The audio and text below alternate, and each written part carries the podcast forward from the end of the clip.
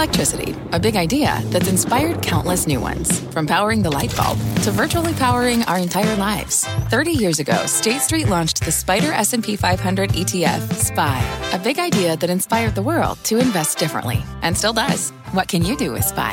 Before investing, consider the fund's investment objectives, risks, charges, and expenses. Visit ssga.com for a prospectus containing this and other information. Read it carefully before investing. SPY is subject to risks similar to those of stocks. All ETFs are subject to risk, including possible loss of principal. Alps Distributors Inc. Distributor. Homes.com knows that when it comes to home shopping, it's never just about the house or condo. It's about the home. And what makes a home is more than just the house or property. It's the location and neighborhood. If you have kids, it's also schools, nearby parks, and transportation options. That's why Homes.com goes above and beyond to bring home shoppers the in-depth information they need to find the right home. And when I say in-depth, I'm talking deep. Each listing features comprehensive information about the neighborhood, complete with a video guide. They also have details about local schools with test scores, state rankings, and student to teacher ratio. They even have an agent directory with the sales history of each agent. So when it comes to finding a home, not just a house, this is everything you need to know, all in one place. Homes.com. We've done your homework. My mission is simple to make you money. I'm here to level the playing field for all investors. There's always a bull market somewhere, and I promise to help you find it. Mad Money starts now. Hey, I'm Cramer. Welcome to Mad Money. Welcome to Cramer. I people make friends. I'm just trying to make some money. My job is not just entertainment, to educate and teach you. So call me at 1 800 743 CNBC. Tweet me at Jim Cramer. No, no, the banking crisis isn't over. But on the other hand, at least there's a way to handle troubled banks, a way to get out of this jam. Oh, and to be sure, I'm downgrading this one from crisis to jam. Because if you're jammed, you can get unjammed. There's a way out. That's what happened today when we learned that some medium sized outfit named First Citizens BancShares had to look up the darn symbol, took over the failed Silicon Valley Bank's branches, loans, and deposits. It is a sweetheart deal because they're buying 72 billion in loans at a 16.5 billion dollar discount. Now the 90 billion SVB securities will remain in receivership. I think a lot of those Silicon Valley Bank loans, by the way, are going to turn out to be good ones. No wonder First Citizens Bank short saw stocks soar nearly 54% today. That cast a rosy glow on the whole session, allowing the Dow to gain 195 points. S&P advanced 0.16%. NASDAQ dipped 0.47%. I'll go into that relationship in a second. So is this the solution for our bank run problem? I wish. The reason this deal works is that the government already owns Silicon Valley Bank after taking the stock to zero. This kind of thing only can happen in receivership after a bank has already failed because that can eliminate a lot of risk for the buyer. Our system simply isn't ready for a wave of bank failures. That's not an ideal solution, which brings us back to First Republic Bank, the one that looks the most like Silicon Valley with, with a stock that's traded as high as $16 and change today, but falling back to $13.82 in an anemic close, although it's still a 12% rally from Friday. The opening rally, though, today, in retrospect, was premature. No bank is likely to step up and buy First Republic whole and, and not in receivership because it'll immediately hurt the quarter. That's the only way they can do it, in receivership. And that's not going to happen. There's no guarantee. Well, I guess it could if things really go bad, but there's no guarantee, no indemnities, no deep pocketed partner that makes you whole if things go wrong. First Republic has to go down before a good deal can be worked out, unless the FDIC can somehow indemnify the buyer from losses. And I have to tell you, I've worked hard on this. I can't come up with a way it can be done. That's the bad news. But the good news is the government now has a plan. If there's another old fashioned bank run, you just close it. You zero out the bonds, zero out the common stock, and you find another uh, First Citizens to buy what's left because we saw that that stock jumped more than 53% when it got this deal. What does this mean for the stock market? Well, it's frankly not easy to reconcile. We know there was a big uh, slowdown in deposit flight last week uh, across the country, with less money moving out of the regionals into the larger, safer banks. That's positive. But we also know if the outflows start up with any velocity, say at First Republic, maybe the process will start all over again. Which brings me to what really matters. Last week, the Fed decided to raise interest rates by 25 basis points and not 50 basis points, as many thought could happen a week before that, because it was concerned about these banking crises. Now it's gutting confidence at the worst possible time for our country. While the Fed wants inflation to come down, it doesn't want it to come down in the worst possible way. Which would be as a result of more bank failures. The good news is that we now know there'll be other banks like First Citizens BancShares that are trying to figure out how much they can make if they get involved in one of these situations. You can have your stock double, sell sell stock, have more money come in. Oh, it's a virtuous circle. The bad news is this kind of bank collapse has a similar impact to another rate hike from the Fed and not just a quarter point one. Of course, First Republic isn't like Silicon Valley Bank, which fell apart in 48 hours, because it had a very concentrated deposit base, namely some large venture capital firms and their portfolio companies that bolted almost simultaneously. First Republic's deposit base could be a little more intrepid. Some people would say sticky. But if you're making these decisions at a business, you don't want to be a hero, right? You're like, oh, I'm going to just put my money in there and just hope everything does well. Uh, just to keep the money in the struggling regional bank where you aren't protected above $250,000 with the FDIC's insurance. And many of First Republic's, by the way, their customers are very rich and they have a lot more money than they may have coverage. Of course, First Republic isn't a sitting duck. It can borrow money from the Fed at decent rates. It can figure out how many of its depositors are protected by the $250,000 limit, then borrow to fill the gap if the government will let it. I think they will. I know I don't sound all that worried. And honestly, while I am chagrined, I am more positive than last week because here's what's happened. I care about velocity, and the velocity of the run on the banking system has slowed. It's going from pell mell just last Wednesday when Janet Yellen told Congress there was no master plan to save the banks to less worrisome, at least for the moment. The regulators are probably getting out of the situation. That matters. I think they're going to have a plan. It's actually going to inspire confidence. I think they can make us feel like there's no need to flee from our regional banks because depositors will get bailed out. Don't worry. That was what we thought was happening last week when Fed Chief Jay Powell seemed to indicate, don't test us, we'll be there. But Secretary Yellen, at the exact same time, perhaps to please the boss, said no bailouts. Even as it's hard to call making depositors whole a bailout when the shareholders and the bondholders get wiped out. You aren't doing a bailout when you destroy the investors and the creditors. Let's step back a second. If this market's ever going to stop the one step forward, one step back nonsense that you know has existed forever, the Fed needs to cut it out with the rate hikes. Unfortunately, they won't do that until wage inflation cools dramatically. That, remember, that's the issue is wage inflation. How do you stop wage inflation? Well, it tends to vanish on its own when you have less business expansion, which the Fed can engineer with rate hikes by making it more expensive to borrow money. If this leads to wage stagnation, it crushes housing and auto demand, causes people to fall behind on their credit cards, and that's how you whip inflation now. Of course, there's another faster but far more dangerous way to arrive at the same outcome. When you get a financial panic and banks start worrying about going under, they become a lot more cautious about lending money to you which results in the same slowdown in business expansion that you get with enough gradual rate hikes from the Fed. It just happens immediately.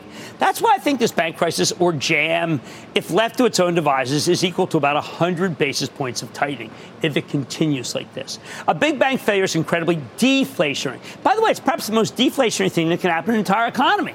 It's more shocking than endless rate hikes, but it gets the darn process over with, even with collateral damage that tends to be a lot worse. No, I don't want it to be this way. Believe me, this is a bad way to beat inflation, but it'll definitely do the job. And yes, today's shotgun wedding with First Citizens shows that some banks are ready to take on the troubled entities after they've wiped out. That was the new information from this morning. That mattered. I do recognize, though, that the Fed didn't tighten by 50 basis points last week precisely because of the next Silicon Valley Bank style meltdown, which is still very much a real possibility as we go home this very night. What an oddity, what's good for the banks is regarded as bad for tech especially mega cap tech like Apple and Meta, Alphabet, Microsoft. Some wrong-headed people seem to think that you can swap weak balance sheet companies, the banks, for strong balance sheet companies, the tech titans.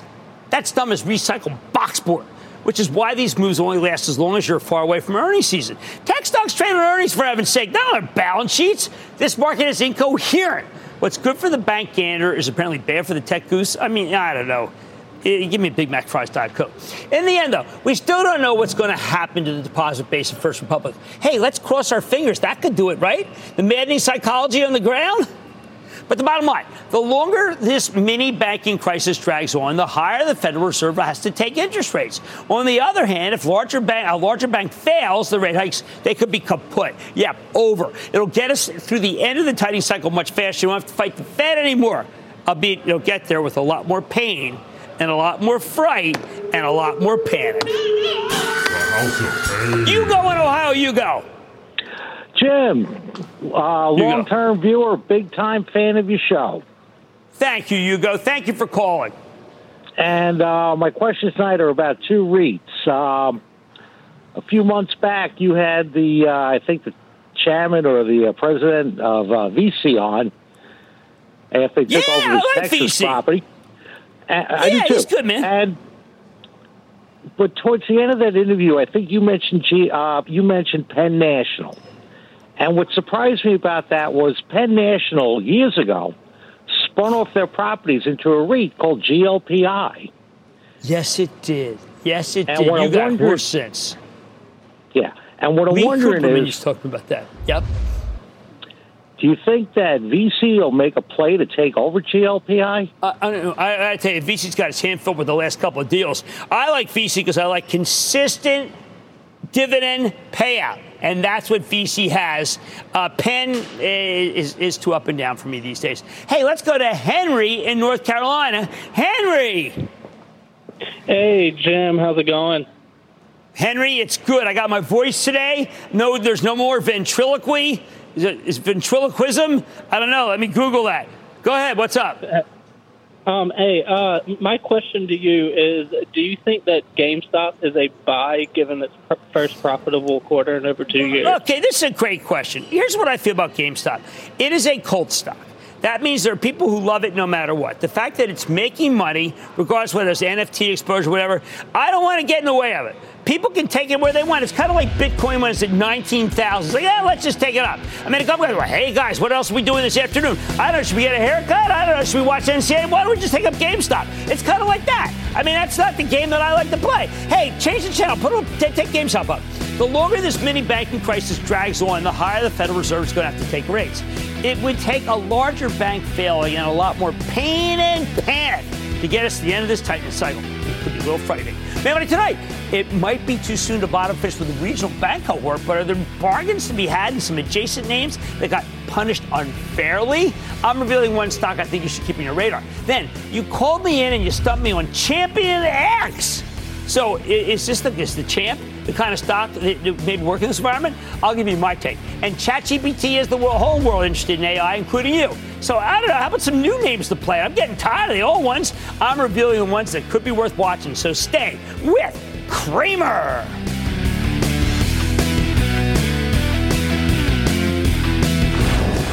Don't miss a second of Mad Money. Follow at Jim Cramer on Twitter. Have a question? Tweet Cramer. Hashtag mad tweets. Send Jim an email to madmoney at cnbc.com or give us a call at 1 800 743 CNBC. Miss something? Head to madmoney.cnbc.com. Take your business further with the smart and flexible American Express Business Gold Card. It offers flexible spending capacity that adapts to your business. You can also earn up to $395 in annual statement credits on eligible purchases at select business merchants. That's the powerful backing of American Express. Terms apply. Learn more at americanexpress.com slash business gold card. Fact. Running a business is not getting easier on your wallet. With higher expenses on materials, employees, distribution, and borrowing, everything costs more. Also a fact. Smart businesses are reducing costs and headaches by graduating to NetSuite by Oracle. NetSuite is the number one cloud financial system, bringing accounting, financial management, inventory, and HR into one platform and one source of truth. With NetSuite, you reduce IT costs because NetSuite lives in the cloud with no hardware required. Accessed from anywhere, you can cut the cost of maintaining multiple systems because you've got one unified business management suite. You improve efficiency by bringing all your major business processes into one platform, slashing manual tasks and errors. Over 37,000 companies have already made the move. See how you'll profit with NetSuite, and then you can think of all the ways you could be spending the money you save. Company retreat in Malibu, anyone? By popular demand, NetSuite is offering a one-of-a-kind flexible financing program for a few more weeks. Head to netsuite.com to start saving.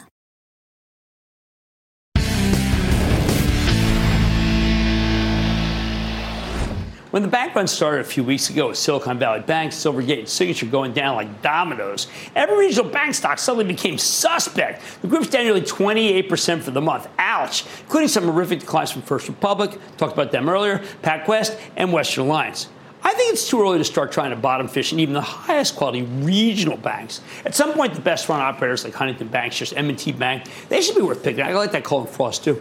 But right now, I say it's too early to stick your neck out especially when the worries about First Republic have yet to be put into bed. However, the collateral damage from the regional banking meltdown has spread to adjacent groups, and some of these stocks are just much safer. Take Charles Schwab the discount brokerage firm with more than $7 trillion in client assets. When Silicon Valley Bank started imploding, Schwab got hit almost as hard as the most endangered regionals. From March 9th through March 13th, this stock plunged from $76, where it wasn't even that expensive, to just under 52 bucks. Since then, it's bounced back to 54 change, but it's still down about 30% month to date. Schwab's doing even worse than the S&P Regional Bank ETF. We got to get in this. The ETF is like, I mean, it's better than all of them. Why on earth did a discount broker stock get annihilated like this? Because Schwab has a bank too, a bank that holds the cash from the brokerage clients, most of which are just known as sweep accounts. As Wall Street started researching for uh, searching for banks that looked similar to SVB, Schwab got lumped in them because of this they, they, didn't take into account the sweep. See, after the bank runs, investors are wary of anything with a majority of investments in securities rather than loans. Schwab has 60% of its interest earnings assets in the securities portfolio. Wall Street also worries about banks with large unrealized losses in the held to maturity portion of their bond portfolio. And Schwab has those too. As of the end of last year, they had $14 billion of net unrealized losses in their 173 billion worth of agency mortgage-backed securities in the held-to-maturity portfolio. Bad ratio. Of course, those losses only matter if the company's forced to sell its bonds in a pinch, though, rather than simply holding them to maturity and getting all of their money back. Remember, there's no credit risk here.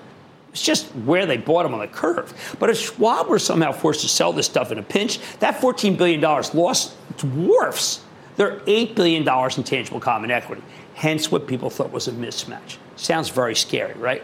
Wrong. At the end of the day, this is the wrong way to judge Schwab although many people did make that mistake. I think the recent pullback here is an incredibly viable dip. You can't analyze Charles Schwab like a regional bank because it's a brokerage firm, for heaven's sake. Sure, it may have some similarities to Silicon Valley Bank on the investment side, but the real killer for SVB was its deposit base. Those guys got most of their money from a relatively small number of corporate customers connected to the venture capital industrial complex. These people all know each other. Once one of them starts worrying about a bank run, they're all worried about a bank run. There's nothing like Schwab Nothing. It has nothing to do with it, which is a consumer focused brokerage firm. None of those giant pools of capital. They cater to individuals, and crucially, about 80% of their deposits are FDIC insured.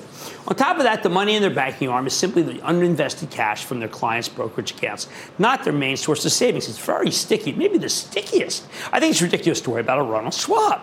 Last week, the company tried to erase all doubts about its stability by giving the Wall Street Journal a very interesting look under its hood at its sources of liquidity. I don't want to get into the weeds here, but Schwab should have about $100 billion of cash flow this year from its regular business. And if there's some kind of emergency, they can easily raise an additional 8 billion per month in selling certificates of deposits. I wish I owned this bank, this brokerage house. On Schwab, oh, Schwab can also tap more than 300 billion in liquidity for the Federal Home Loan Bank Board and other short-term government lending facilities, including the Fed's newly established Bank Term Funding Program, which is a pretty cool thing.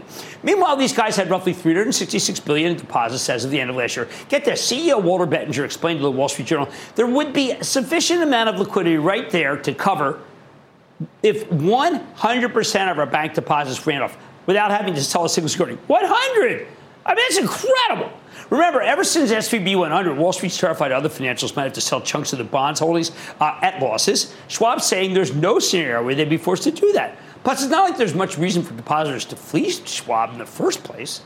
So, with the worst case scenario off the table, let's talk valuation now that the stock's been obliterated. In less than three months, the consensus 2023 earnings estimates for Schwab have already been slashed. Now, that does matter. 488 goes down to 407. So there is some earnings risk. Let's take it down and get, why don't we just give it a four? Let's take it to four bucks.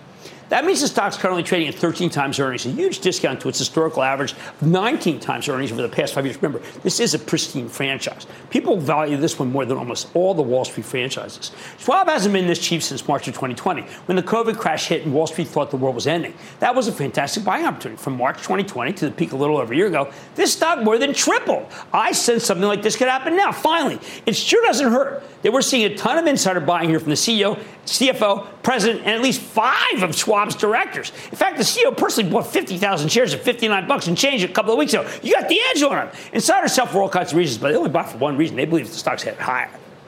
All that said, while the bank run worries are bogus here, the serious bear case against Schwab is that earnings power will take a bigger hit from tighter net interest margin spreads if something bad happens and they're forced to tap some of these government programs to raise liquidity, because the borrowing cost for these programs tends to be much higher than simply using your client's deposit money. However, the earnings estimates have already come way down. And, you know, i have yet to see a serious argument why, that explains why Schwab's deposit base could be in danger. I also think the hit to Schwab earnings would be much less than a typical bank because its loan loss ratio would be much lower. In the end, it's insane that Charles Schwab's trading as though it's some kind of troubled regional. This is a very popular discount brokerage that's consol- consolidating a previously hyper competitive industry with its fairly recent addition, uh, acquisition of TD Ameritrade. There's simply no crisis at Schwab. And if there's no crisis, the stock's ridiculously cheap down here, at least 14 times earnings. The bottom line most of the stocks that have sold off hard in response to the regional banking crisis deserve to go down because, well, they're regional banks. They're right in the bank run blast radius, and they still remain that way even as the deposit flight slowed last week. But there are opportunities in beating down financials if you know where to look. Like Charles Schwab, a big discount brokerage firm with very little in common with the regional banks that went down the last couple of weeks. I think it's a steal right here in the mid 50s. Mad Money is back after the break. Coming up. Does your portfolio need a champion? See if this stock can help you go for the gold in ways that might surprise. Next. From pit lane to podium, the Las Vegas Grand Prix is providing fans a race day experience at the speed they deserve. With the help of T Mobile for Business, our 5G advanced network solutions are powering race day operations with event wide connectivity from streamlined gate entry to an immersive app, giving fans blazing fast access to the sport they love. This is accelerating innovation. This is the Las Vegas Grand Prix with T-Mobile for Business. Take your business further at T-Mobile.com slash now. When you're hiring, the best way to search for a candidate isn't to search at all. Don't search, match with Indeed. Indeed is your matching and hiring platform with over 350 million global monthly visitors, according to Indeed data, and a matching engine that helps you find quality candidates fast. Use Indeed for scheduling, screening, and messaging to connect with candidates faster. Plus, 93% of employers agree Indeed delivers the highest quality matches compared to other job sites, according to a recent Indeed survey. Leveraging over 140 million qualifications and preferences every day, Indeed's matching engine is constantly learning from your preferences. Join more than 3.5 million businesses worldwide that use Indeed. Listeners of this show will get a $75 sponsored job credit to get your jobs more visibility at Indeed.com slash Mad Money. Just go to Indeed.com slash Mad Money right now and support this show by saying you heard about Indeed on this podcast. Indeed.com slash Mad Money. Terms and conditions apply. Need to hire? You need Indeed.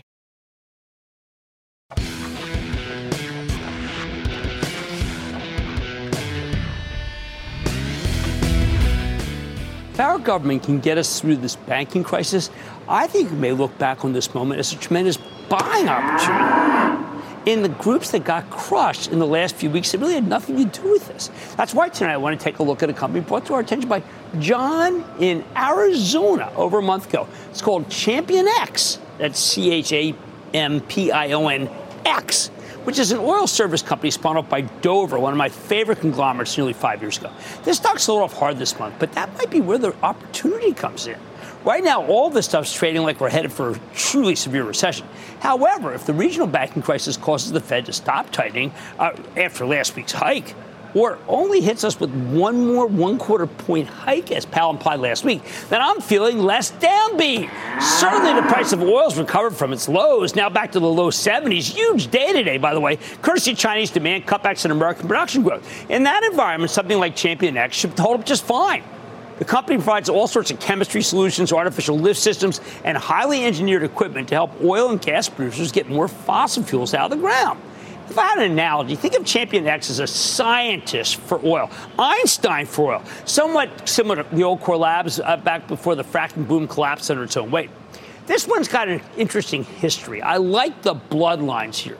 Champion X was spun off in May of 2018 during an extended oil downturn. It was originally as a company called Apergy, A P R G Y, whatever that was. Then at the end of 2019, it announced a merger with Ecolab's upstream energy business called Champion X, which is the name they stuck with. I like it more than Apergy.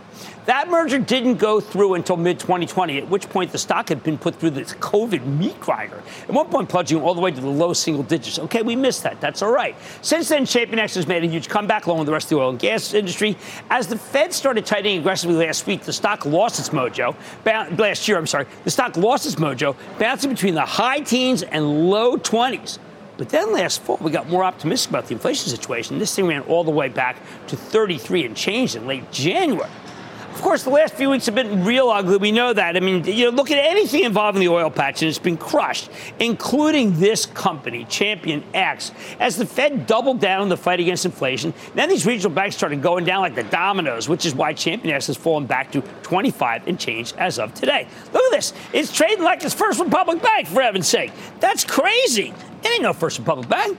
But if you're confident you, that oil can avoid going back to the 60s if, uh, for an extended stay, as I am, then this could be a very enticing story right here. Remember, the oil companies need to spend fortunes on their wells just to keep production at the same levels after years of underinvestment. Some people say it's been as many as seven years. Thank you, Halliburton. They need Champion X even in an environment where demand is very, nearly flat. But why go with Champion X specifically? Look, ever since the merger that created this company closed in mid 2020, management's been working to integrate Apergy and the old Champion X, and that works now largely complete. Lots of cross selling opportunities. They also offer many more services to exploration production outfits, all geared toward maximizing production of existing wells. That's where the money is. That's exactly what the producers are focused on because they don't want to spend too much drilling new wells if they don't have to. At the same time, like so many other facilitators of global warming, Champion X has found an opportunity to go green. At Investor Day event earlier this month, they talked about a new growth area where they're becoming a market leader. It's called emissions monitoring. All these energy companies want to lower their carbon footprints, but given the nature of their business, there's not a ton they can do. What they can do is limit the amount of excess emissions that escape from the production sites. That's a huge contributor to climate change, gigantic. And ChampionX helps them monitor the situation. What a great annuity business. More important, unless the global economy goes into a serious tailspin, this is a terrific company. Last year, ChampionX racked up 24% revenue growth thanks to a combination of increased drilling activity and strong pricing power. This is the same story we've heard from many other players in the oil service space. Cramer, Fave, Halliburton. We got a giant position in Travel Trust, but that I will talk about that stock tomorrow at our 12 o'clock club meeting. Things might get more difficult this year depending on the central banks around the world, but the company's still guiding for high single-digit compound annual revenue growth for the next three years. Visibility. By the way, I still very much like the giants of the oil service space. I've mentioned Halliburton, SLB, which is the old Schlumberger. But ChampionX has its own appeal. It might be less cyclical because it offers tons of value-added services that help make producers more efficient. I like the pastiche of that mosaic of what they offer. Plus, ChampionX has spent the past three years aggressively cutting costs. I mean, really, kind of just and paying down debt.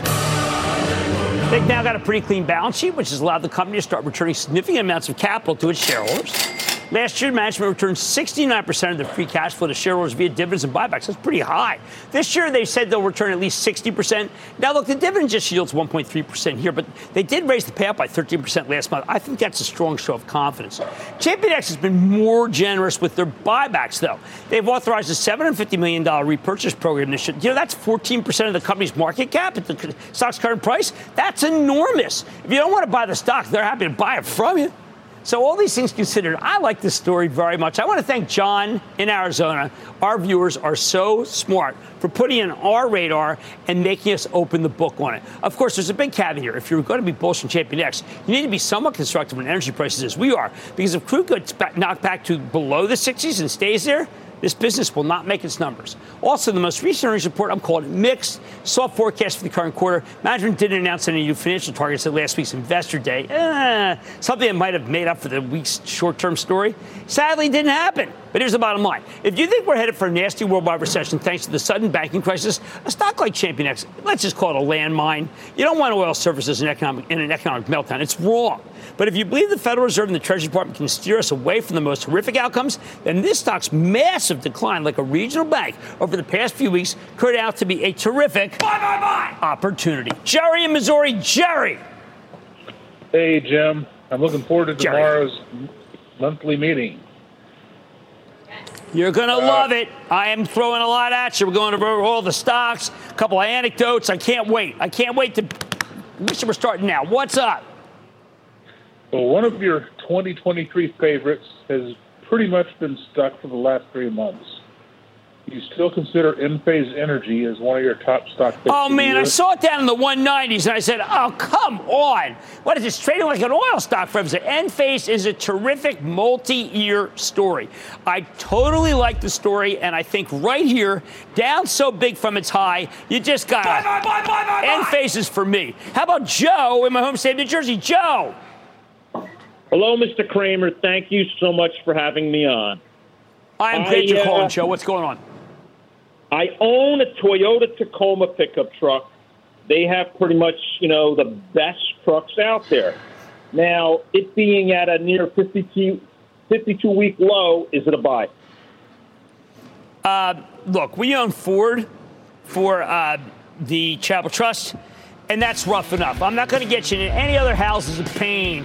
We need to see this group start doing better because it's trading as if we're going into recession and you can't own these stocks. So I say hold off. Let's see how Ford does when they when they report soon. That will be the tell. Now, if you believe the Federal Reserve, the Treasury Department can steer us away from the most horrific outcomes, then the massive decline in a stock called Champion X, which we didn't know about till John Arizona told us about over the past few weeks, could turn out to be a terrific buy, buy, buy. Much more mad money yet. AI might not be able to program the perfect portfolio quite yet, but it could help you make money. I'm revealing a list of AI adjacent stocks that might be worth keeping an eye on that nobody's talking about except for us. And the oils have been a tough corner in this market, right? But something has changed in the way I'm approaching the sector. I'm going to reveal what it is, why ChampionX might be better than you think. And all your calls rapid fire in tonight's edition of the Lightning Round. So stay with Cramer.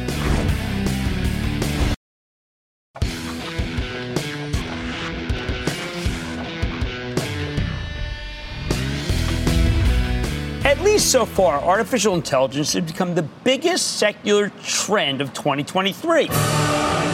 Thanks to the meteoric rise of ChatGPT and other similar generative AI programs. Once ChatGPT got big, we realized generative AI would eventually disrupt all sorts of industries. But Wall Street's also struggled to find good ways to play it. First, people piled into Microsoft, which is a major investor in OpenAI, and has already started integrating ChatGPT technology into its products.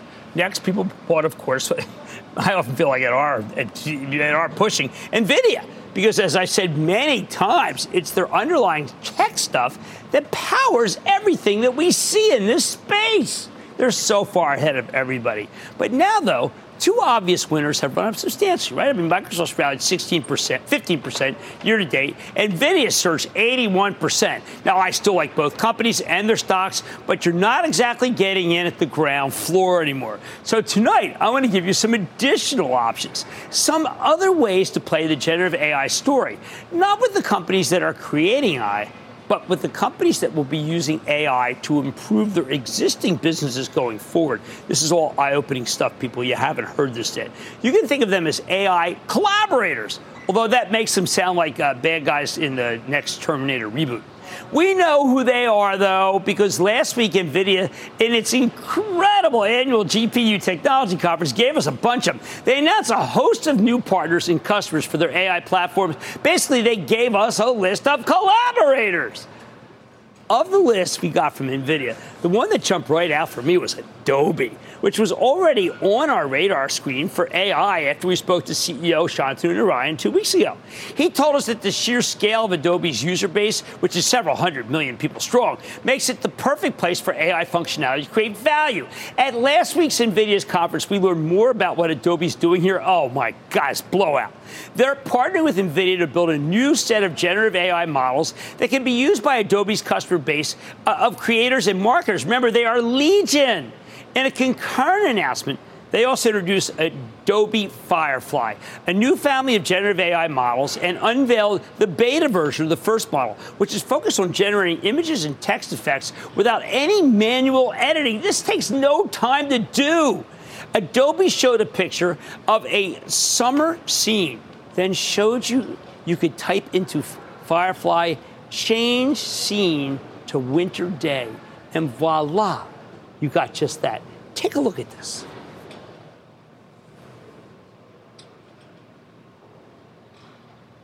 Isn't that amazing? I mean, it's a great example of AI actually making people's lives easier. This could save a team of graphics designers hours or even days. I know people who are actually trying to use the beta. It is so exciting. NVIDIA also announced a number of partnerships in the world of healthcare. Now, no one's talking about these either. I don't get it. Why does this stuff just drop? including intriguing efforts with Medtronic, which is a little down on its luck, and AstraZeneca. Medtronic specializes in cardiac devices, surgical robots, insulin pumps, surgical tools, and patient monitoring systems. They're partnering with NVIDIA to build an AI platform for software defined medical devices. One of the first projects of this partnership will be integrating NVIDIA's AI technologies into Medtronic's intelligent endoscopy module, which is the first FDA cleared AI assisted colonoscopy tool, which helps doctors detect polyps that can lead to colorectal cancer. Medtronic intends excuse me, to integrate NVIDIA Holoscan, a real time AI computing software platform for building medical devices, and NVIDIA IGX. That's an AI hardware platform with their GI Genius colonoscopy system to give doctors AI enhanced diagnostic images. Hey, this is not some pie in the sky. Uh, many years from now, down the road, uh uh-uh, now they think they could see actual stuff from this later this year.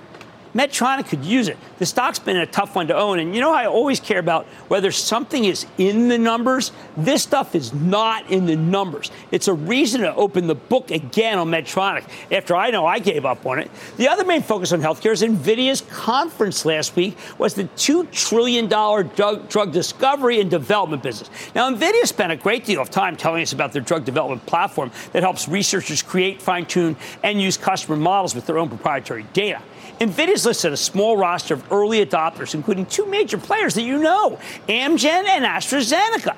Now, we've known for a long time that the drug industry has been leaning into AI to develop new compounds faster. Remember, Moderna was able to create COVID vaccines so quickly because they were running artificial intelligence models on Amazon Web Services.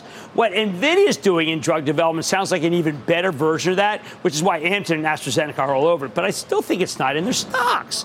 Finally, we also heard that NVIDIA is working with a couple couple of stock photo companies. Now, this is interesting because there's a little speculation here. Getty Images and Shutterstock. Now, Getty's partnering with NVIDIA to develop two generative AI models using NVIDIA's Picasso platform, which will allow users to create custom images of videos in seconds simply by typing in the concept that they want.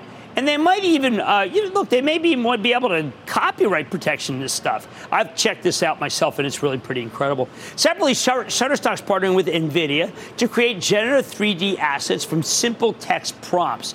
Remember, you don't need code for this stuff. With the professional software tools that are available today, building a high quality 3D model, then used for digital twins. And that's uh, entertainment, gaming purposes. They can uh, be very time consuming. But when you bring AI into the equation, the process should be much faster. That's what this is about speed to market. We can go on. I mean, some of the most exciting uses of AI right now are in the auto industry. Last week, NVIDIA called out partnerships with a couple of foreign automakers, especially BMW, by the way, where they're using AI to make factory operations more efficient. Remember, Jensen Huang says he does not like waste. That's what they were able to do is get rid of a lot of waste. NVIDIA's also working with a variety of chip makers in order to improve the design and manufacture of next-gen semis. It's like it's like the chips are designing themselves. Then there's Salesforce NVIDIA-powered generative AI, and that's Einstein GPT, which has been operating in the background over there since 2016. But with the launch of ChatGPT-style chatbot earlier this month, Wow, Salesforce is now getting a lot more information and a lot of attention for this. By the way, I think Salesforce, which reached a, a rapprochement with Elliott Partners just this morning, well, it's actually last night, that's an aggressive hedge fund that's taking a stake in the company. I feel very confident this charitable trust name can go much higher after the changes they've made. Now, don't uh, don't get me wrong. I still like the obvious AI winners. I just spent this whole piece telling you about the great stuff Nvidia is involved in, which is why I now firmly put that stock in the own it, don't trade it category, as if it were Apple. But I also think it's worth uh, looking for the tangential winners from artificial intelligence, including these AI collaborators that are harnessing the power of this technology to improve their existing business. So here's the bottom line on these very exciting companies. And I know this is a very low dollar stock, so I want you to be very wary. But bottom line, if you believe artificial intelligence is a game changer, as I do, you might want to own the companies that are putting it to work, like Adobe, Medtronic, Amgen, AstraZeneca, Getty Images. Again, the most speculative of them all, Shutterstock, or many others that we've heard about NVIDIA's unbelievable GTC event just last week. Mad Money's back there for the break. Coming up, what's in your mind, Cramerica? Give us a call. The lightning round is storming the NYSE. Next.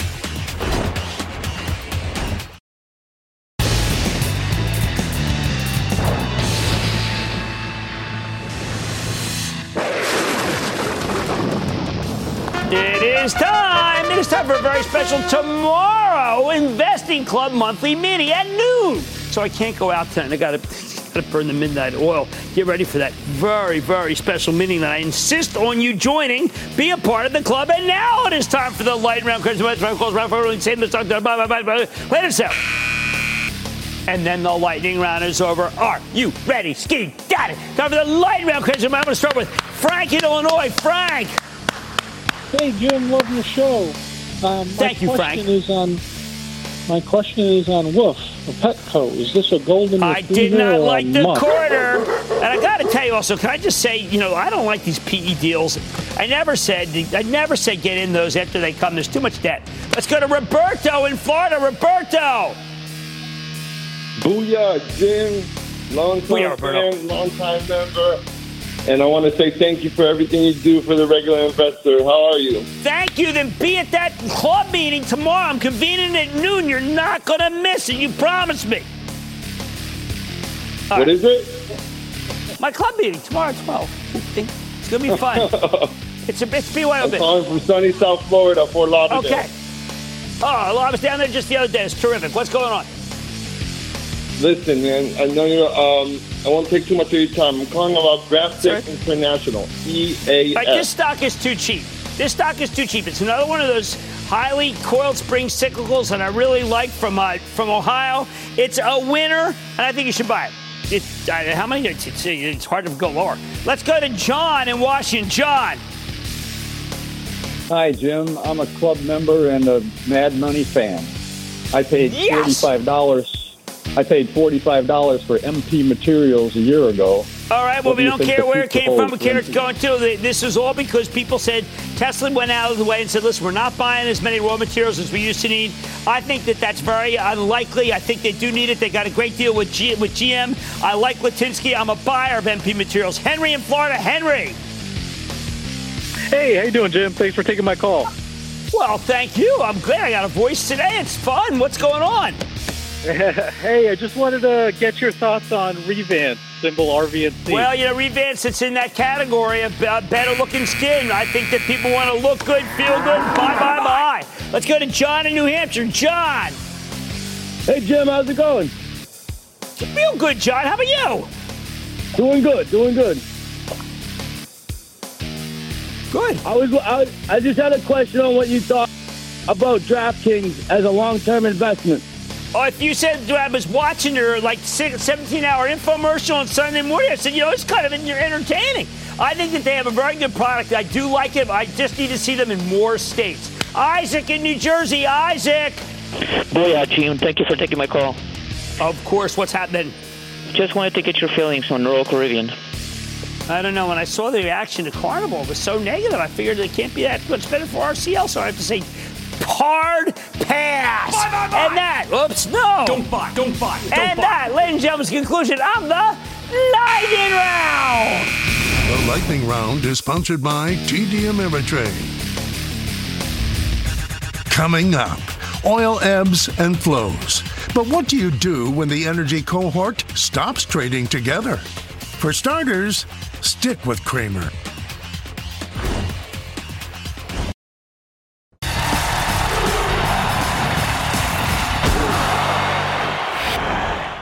Oh, the oils. They've been rough this year. The price of crude has been pummeled. So naturally, the petroleum stocks, what do they do? Well, they go lower. And you know what? Earnings estimates are probably still too high because they're based on assumptions from a time when analysts were feeling pretty darn bullish about the underlying commodity. Nevertheless, I find it agonizing to read the endless price target cuts from the analysts day after day, simply taking their cue from the price of crude. Today, Morgan Stanley and Raymond James trimmed their price targets on oils for precisely that reason. Oh boy, these guys can really know how to read a chart. Now, look, they're not necessarily going to be wrong. But I never liked this kind of behavior because it's a little misleading. These analysts have all realized that they were too bullish on oil at much higher levels, so now they're desperately trying to cut the price targets ahead of the quarters so that they won't look so foolish. But these are not the same old boom and bust oil companies of the old days. They've been conserving cash, buying back stock, and in many cases offering generous variable dividends, uh, all of which prevented them from drilling too aggressively when crude was a lot higher. They would have been wasting their money. The oil companies have become more disciplined. So I think I'd rather be a buyer than a seller, something like an EOG or a Diamondback, because they could be coiled springs right here. And I like that. House of pleasure. Why am I confident that oil can keep bouncing today? Because the Chinese economy could be coming back in a big way. Now they're open all over the place, more demand for energy. By the way, the Russians will have a hard time continuing to pipe all over the place at the, these levels. You know, you need good servicing. Even the Russians do. And the oil service companies with the best technology, they've left Russia entirely. Plus, if the Fed can engineer a soft landing, beating inflation without causing recession, you know I'm still in that camp. It would be a huge positive for crude.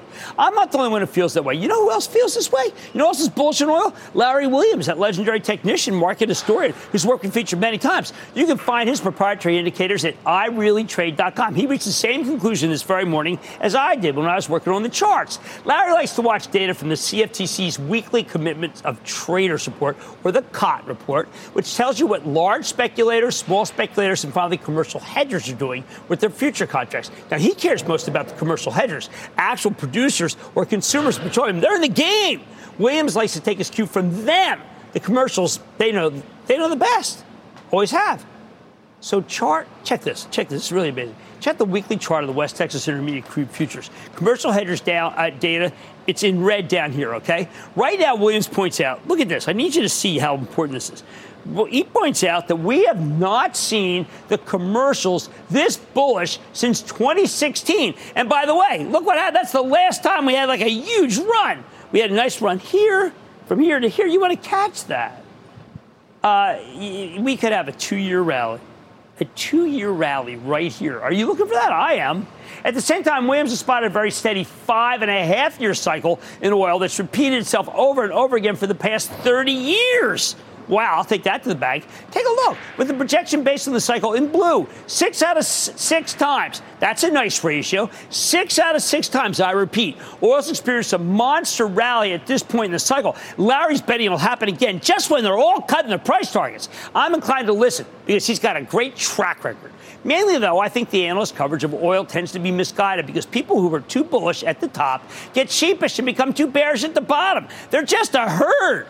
Contrast that with Rusty Braziel from RBN Energy, who wasn't particularly sanguine when oil was in the 100s, but told us just last week on this show he thinks it'll be foolish that people are starting to turn bearish now. Rusty sees less oil being pumped, especially here in the United States. Able to look at only a low single digit production growth forward after a big explosion. That's not enough to say a better economy, assuming we get one. That's why I do like the stocks of the oil producers, particularly the ones with the big variable dividends, especially on weakness like now. Natural gas, a little more difficult, tougher story. In the end, the hardest part of owning commodity stocks is they tend to trade together. And they're like the tides. When the tide comes in, the bulls get killed. When the tide goes out, the bears get killed. But as we'll explain at our monthly investing club meeting tomorrow at noon, which I hope you will join, the oil stocks no longer deserve to trade together. Some are simply better and more disciplined than their peers, which is why I've been willing to stick with them in anticipation of more days like today to come. Sure, all oil stocks are equal, but some are more equal than others. I like to say there's always a bull market somewhere. I promise I'll find it just for you. Right here on Mad Money, I'm Jim Cramer. See you tomorrow. Last call starts now. From a flat tire in the city to a dead battery on a distant drive, AAA is partnering with T Mobile for Business to accelerate response times and get more drivers back on the road fast. Our nationwide connectivity powers location telematics, so AAA's fleet can find stranded drivers quickly while being fully equipped with the in vehicle tools to have answers when they get there. This is elevating the member experience. This is AAA with T Mobile for Business. Take your business further at T Mobile.com slash now.